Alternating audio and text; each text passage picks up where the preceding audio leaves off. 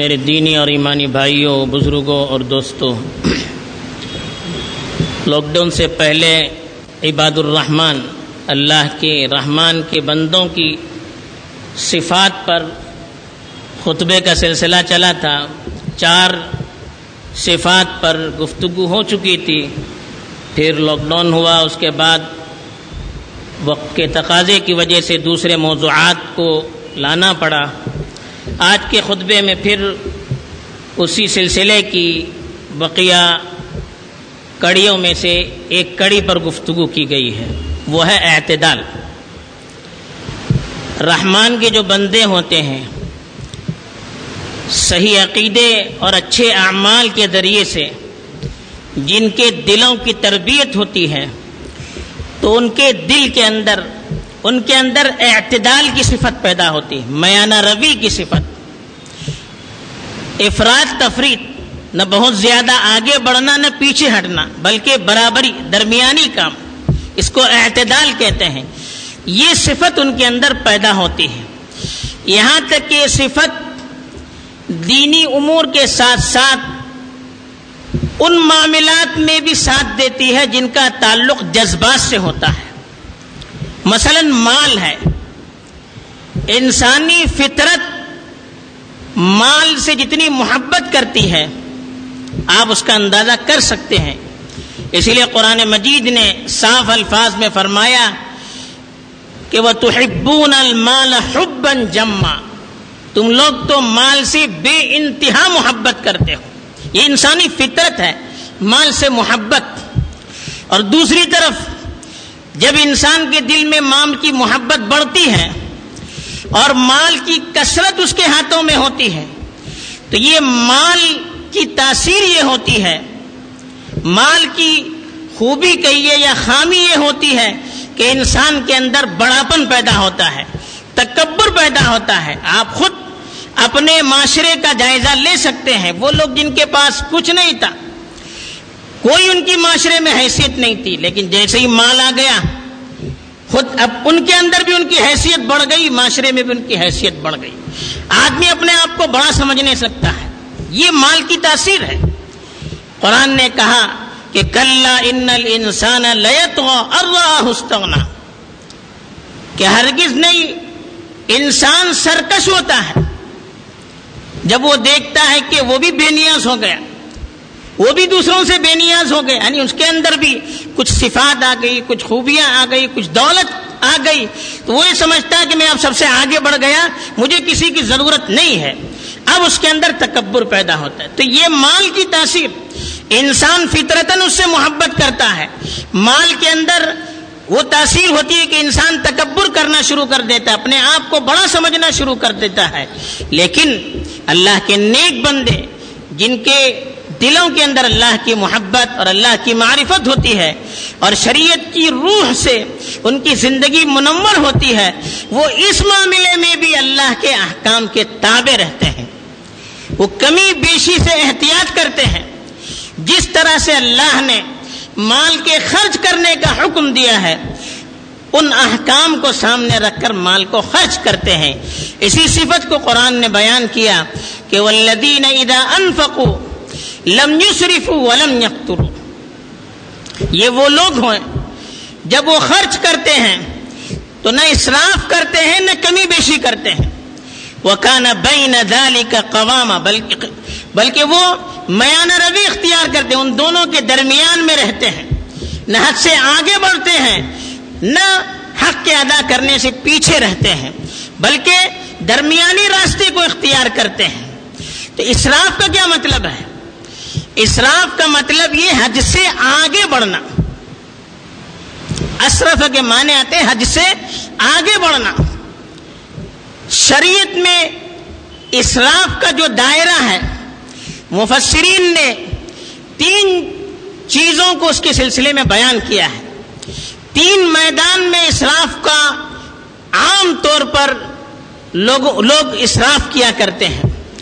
پہلا جو میدان ہے وہ ہے نافرمانی کے کاموں میں مال خرچ کرنا، شراب کباب میں خرچ کرنا، موج و مزہ میں خرچ کرنا جوے میں خرچ کرنا، ہر وہ کام جس کی شریعت اجازت نہیں دے اس میں خرچ کرنا، یہ اسراف ہے۔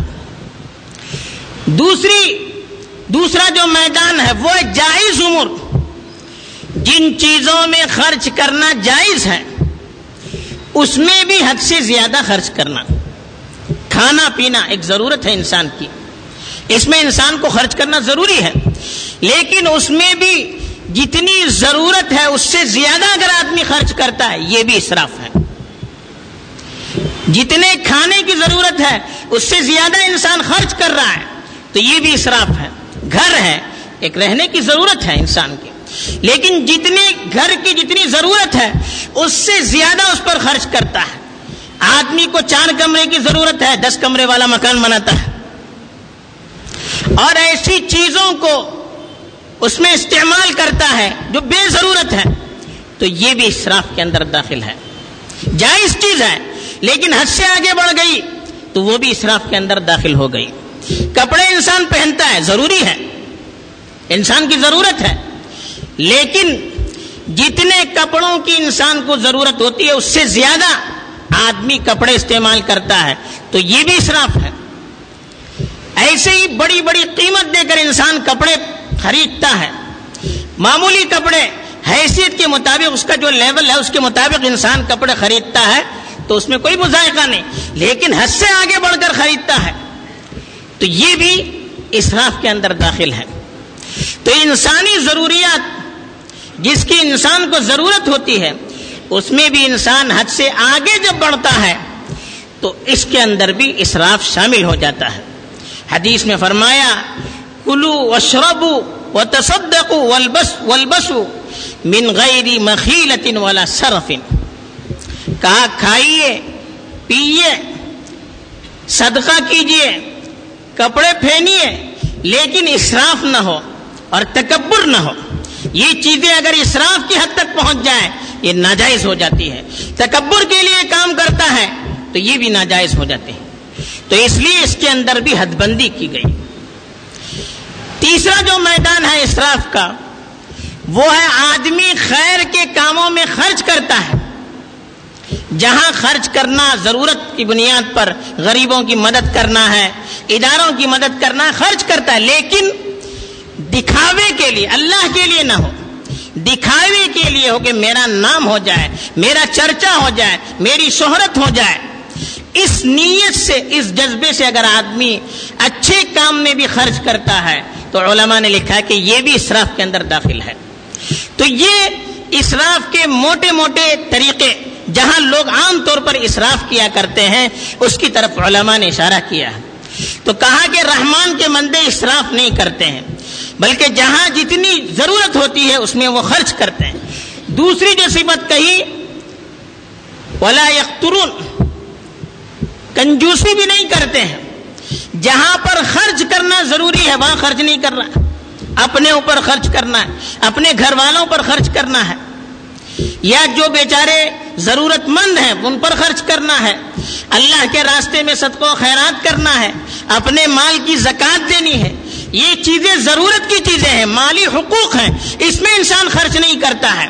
تو یہ بھی مومن کی صفت نہیں ہے۔ ان دونوں سے وہ پاک رہتا ہے۔ نہ حد سے زیادہ خرچ کرتا ہے اسراف کرتا ہے۔ نہ جہاں خرچ کرنے کی ضرورت ہوتی ہے، وہاں خرچ کرنے میں پیچھے ہٹتا ہے۔ یہ دونوں ایمان والوں کی صفت نہیں ہوتی ہے بلکہ دونوں کے درمیان میں رہتا ہے۔ جہاں جتنے خرچے کی ضرورت ہوتی ہے، وہاں خرچ کرتا ہے۔ خیر کے کاموں میں بڑھ چڑھ کر حصہ لیتا ہے، لیکن نام و نمود کے لیے نہیں۔ یہ مومن کی صفت بیان کی گئی کہ والذین اذا انفقوا لم يسرفوا ولم يقتروا وكان بين ذلك قواما۔ کہ یہ لوگ جب خرچ کرتے ہیں، نہ اسراف کرتے ہیں، نہ کنجوسی کرتے ہیں، بلکہ درمیانی راہ اختیار کرتے ہیں۔ آخر اس کی وجہ کیا ہے؟ کہ مال آنے کے بعد آپ نے سنا کہ کتنی اس کے اندر تاثیر ہوتی ہے، پھر بھی انسان اپنے آپ کو کنٹرول میں رکھتا ہے۔ اس کی وجہ کیا ہے؟ اس کی وجہ یہ ہے کہ جو مومن ہوتا ہے، وہ مال کو اپنی ملکیت نہیں سمجھتا، بلکہ اللہ کی ملکیت سمجھتا ہے۔ جو مال اللہ کی طرف سے ہمیں ملتا ہے، وہ ہمارا نہیں ہوتا، وہ حقیقت میں اللہ کا ہوتا ہے۔ تو جو چیز دوسرے کی ہو اس میں خرچ کرنے کے لیے جس کا مال ہے، اس کی منشا کو دیکھنا پڑتا ہے۔ مان لیجیے ہمارے، ہمیں کسی نے وکیل بنا دیا، اپنا مال دے دیا کہ فلاں فلاں فلاں مد میں آپ خرچ کیجیے۔ اب ہم جب خرچ کریں گے تو دینے والے نے جہاں جہاں خرچ کرنے کی ہمیں اجازت دی ہے، وہیں پر خرچ کریں گے اور اتنا ہی خرچ کریں گے۔ اس لیے کہ ہمارا مال نہیں ہے دوسرے کا مال ہے۔ ایسی جو ہمارا مال ہے، حقیقت میں اللہ کا مال ہے۔ اللہ نے خود فرمایا وہ آتو اللہ آتا آپ فقیروں کو، محتاجوں کو وہ مال دیجیے اللہ کا جو اللہ نے تمہیں دیا ہے۔ اللہ نے جو مال تمہارے حق میں دے دیا ہے، تمہارے حصے میں دے دیا ہے، اس مال میں سے اب ان کو دے دیجیے تو معلوم ہوا کہ مال اللہ کا ہے۔ وہ مما رسکنا فکون دوسری جگہ اللہ نے فرمایا کہ نیک بندے وہ ہوتے ہیں، ایمان والے وہ ہوتے ہیں، متقی وہ ہوتے ہیں جو ہم نے ان کو رزق دیا ہے، جو ہم نے ان کو دولت دی ہے، اس میں سے وہ خرچ کرتے ہیں۔ تو پہلی چیز یہ کہ وہ اپنے مال کو اللہ کی ملکیت سمجھتے ہیں، اپنی ملکیت نہیں سمجھتے ہیں۔ دوسرے ان کا یہ عقیدہ رہتا ہے کہ مال اللہ کی طرف سے جیسے ملتا ہے، اللہ ویسے لے بھی سکتا ہے۔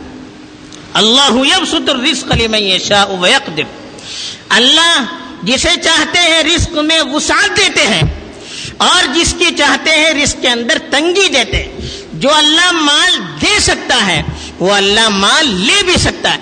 یہ ان کے دل کے اندر یقین رہتا ہے۔ تو اس کی وجہ سے وہ ڈرتے بھی رہتے ہیں کہ مال میں ہم اسراف کریں گے۔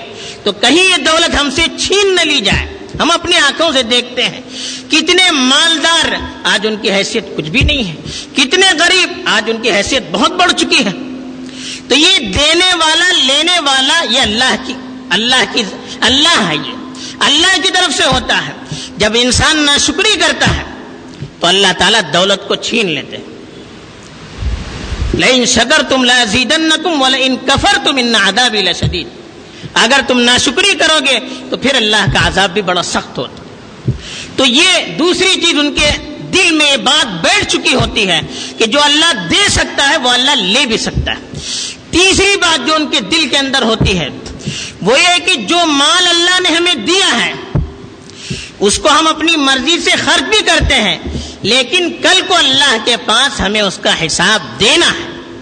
یہ یقین بھی ان کے دل کے اندر بیٹھا رہتا ہے۔ جب ہمیں کل اللہ کے پاس اپنے مال کا حساب دینا ہے، تو پھر اپنی مرضی سے ہم کیوں کر اس کو خرچ کر سکتے ہیں؟ اللہ تعالیٰ نے قرآن مجید میں فرمایا، ثم عن النعیم۔ پھر نعمتوں کے سلسلے میں ضرور تم سے پوچھا جائے گا۔ جو نعمتیں اللہ کی طرف سے ملی ہے، صحت ملی ہے، دولت ملی ہے، راحت ملی ہے، امن، سکون کی زندگی ملی ہے، ہر چیز کے بارے میں اللہ تعالیٰ کل قیامت کے دن ہم سے سوال کریں گے۔ حدیث میں تو صاف فرمایا کہ لا تزول قدم عبد حتى يسأل عن عمره فيما أفناه وعن علمه فيما عمل وعن ماله من أين اكتسبه وفيما أنفقه وعن جسمه فيما أبلاه۔ رواہ ترمیدی ترمیدی شریف کی روایت ہے کہ چار چیزوں کے بارے میں جب تک بندہ جواب نہیں دے گا، قیامت کے دن اس کے قدم حرکت نہیں کر سکتے۔ پہلی چیز، عمر، کہاں پر اس نے گوائی۔ دوسری چیز، جو سیکھا تھا، اس پر کتنا عمل کیا۔ تیسری جو چیز ہے، مال کہاں سے کمایا اور کہاں پر خرچ کیا، یہ اللہ پوچھنے والے کمائیں گے حلال طریقے سے، حرام طریقے سے، جائز طریقے سے، ناجائز طریقے سے، یہ کل اللہ کے یہاں ہماری پوچھ تاچھ ہوگی اس سلسلے میں۔ اور کہاں پر ہم نے خرچ کیا، یہ بھی اللہ پوچھیں گے۔ بعض لگتے میرا مال ہے، میری مرضی، میں جہاں چاہے خرچ کروں گا۔ نہیں، اللہ کے رسول صلی اللہ علیہ وسلم نے فرمایا، حساب دینا پڑے گا کہ کہاں تم نے خرچ کیا۔ کمایا کہاں سے؟ کہاں خرچ کیا؟ جائز جگہوں پر، ناجائز جگہوں پر۔ اسراف کے ساتھ خرچ کیا، یا میانہ روی کے ساتھ خرچ کیا، یہ ساری چیزیں اللہ کے یہاں پوچھی جائے گی۔ اللہ کے یہاں ہمیں اس کا جواب دینا پڑے گا۔ اور جسم، اس کو ہم نے کہاں پر فنا کیا، یہ بھی اللہ کے پاس ہمیں جواب دینا پڑے گا۔ تو یہ چار چیزیں اس میں مال بھی ہے تو اس لیے جو اللہ کے نیک بندے ہوتے ہیں، ان کے دلوں میں یہ بات بیٹھی ہوتی ہے کہ جو مال اللہ کی طرف سے ہمیں ملا ہے، اللہ کے یہاں ہمیں اس کا جواب بھی دینا پڑے گا۔ چوتھی چیز اسراف کے سلسلے میں قرآن نے جو وعید سنائی ہے، وہ بھی ان کے ذہن و دماغ میں بیٹھی رہتی ہے۔ اللہ نے کہا، ان المبذرین کانو اخوان الشیاطین جو اسراف کرنے والے ہیں، وہ شیطان کے بھائی ہیں۔ اور شیطان اللہ کا نافرمان اور نا شکرا ہے۔ تو جو لوگ اسراف کریں گے، وہ بھی نا شکروں میں، نافرمانوں میں شمار کیے جائیں گے۔ تو اسراف کرنے والوں کو شیطان کا بھائی قرار دیا گیا۔ ظاہر بات ہے، کون مسلمان؟ جس کے دل میں اللہ کی محبت ہو، اللہ کی شریعت پر جن کا یقین ہو اور جنت اور دوزخ کا تذکرہ اس نے سنا ہو، تو شیطان سے وہ دوستی کہاں کر سکتا ہے؟ اس کو کہاں یہ گوارا ہو سکتا ہے کہ وہ شیطان کا بھائی بن جائے؟ تو یہ بھی ان کے دلوں میں یہ بات بیٹھی رہتی ہے۔ اور بخل، اس پر جو مذمت آئی ہے، یہ بھی ان کو معلوم ہے۔ اگر حق میں خرچ نہیں کریں گے، جہاں خرچ کرنا ہے وہاں خرچ نہیں کریں گے، اس پر بھی اللہ کے یہاں جو وعیدیں آتی ہے وہ بھی ان کے دل و دماغ میں بیٹھی رہتی ہے فرمایا کا شہ نفس ہی فولا شہ کہتے ہیں، دل کی تنگی جس کی وجہ سے مال کسی کو دینا پسند نہیں کرتا ہے۔ کسی کے ہاتھ میں مال رہے، یہ بھی اس کو گوارا نہیں ہوتا ہے۔ کہا کہ جو صفت اس کے اندر آتی ہے، وہ شخص کامیاب نہیں ہو سکتا ہے۔ جب تک انسان کا دل اس صفت سے پاک نہ ہو، وہ کامیاب نہیں ہو سکتا۔ اس لیے حدیث میں بھی فرمایا کم و شہ شہ سے، کنجوسی سے، دل کی تنگی سے بچنا چاہیے۔ پچھلی قوموں کو اسی مرض نے ہلاک کیا۔ اسی مرض سے پرانی قومیں برباد ہوئی ہیں۔ یہ صفت بھی ایمان والوں کے دل و دماغ میں رسی بچی ان کے دلوں میں رہتی ہے۔ اور آخر میں ان کے سامنے میانہ روی کا بھی انجام رہتا ہے، اسراف کا بھی انجام رہتا ہے۔ وہ مستقبل کو دیکھتے ہیں۔ میں اسراف کروں گا تو میرا انجام کیا ہوگا؟ میں میانہ روی سے کام کروں گا تو میرا انجام کیا ہوگا؟ اسراف کے سلسلے میں خود قرآن نے کہا کہ فتح ملوم محسورہ جو اسراف کرتا ہے، یا کنجوسی کرتا ہے، وہ افسوس بھی کرتا ہے۔ اسراف کرنے والا بھی افسوس کرتا ہے، جب مال ختم ہو جاتا ہے، افسوس کرتا ہے۔ کنجوسی کرنے والا بھی افسوس کرتا ہے۔ جب وہ خرچ نہیں کرتا ہے، بعد میں پچھتاتا ہے کہ کاش میں وقت پر خرچ کیا ہوتا، تو میرا اللہ کے یہاں بھی بڑا مقام ہوتا، لوگوں کے دلوں میں بھی محبت پیدا ہوتی۔ تو یہ افسوس کرتے ہیں۔ خرچ اسراف کرنے والے، کنجوسی کرنے والے، اور ملومن، قابل ملامت ہوتے ہیں۔ جو کنجوس ہوتے ہیں، دیکھیے لوگ ان پر ملامت کرتے ہیں۔ جو اسراف کرنے والے ہوتے ہیں، ان پر بھی ملامت دنیا میں بھی کی جاتی ہے، آخرت میں بھی ملامت کی جاتی ہے۔ یہ بھی صفت ان کے سامنے رہتی ہے۔ اور جو اقتصاد کا، میانہ روی کا جو فائدہ ہے، وہ بھی ان کے ذہن و دماغ میں رہتا ہے۔ حدیث میں فرمایا، ما عالم اقتصد جو شخص میانہ روی اختیار کرتا ہے، اسراف سے بچتا ہے کنجوسی سے بچتا ہے، وہ شخص کبھی فقیر نہیں ہوتا ہے، وہ کبھی محتاج نہیں ہوتا ہے۔ وہ کسی کے سامنے اس کو ہاتھ پھیلانے کی ضرورت نہیں پڑتی ہے۔ کیوں؟ وہ اپنے مال کو دیکھ کر، سوچ سمجھ کر خرچ کرتا ہے۔ جہاں خرچ کرنا ہے، جتنا خرچ کرنا ہے، اتنا ہی خرچ کرتا ہے۔ اور جہاں خرچ نہیں کرنا ہے، اس سے احتیاط کرتا ہے۔ تو یہ فائدہ ہوتا ہے کہ آدمی میانہ روی کو اختیار کرتا ہے، اسراف سے بچتا ہے، کنجوسی سے بچتا ہے۔ تو حدیث میں فرمایا گیا، ایسا شخص کبھی فقیر اور محتاج نہیں ہوتا۔ تو یہ چیزیں مومن کے دل و دماغ میں رہتی ہے، اس لیے اس کی زندگی کے اندر اعتدال آتا ہے۔ وہ اللہ کی نافرمانی سے بچتا ہے، اسراف سے بچتا ہے، کنجوسی سے بچتا ہے۔ تو اس صفت کو ہمیں اختیار کرنا چاہیے۔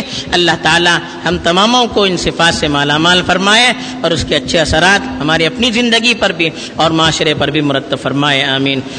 دعوانا الحمد للہ رب العالمین۔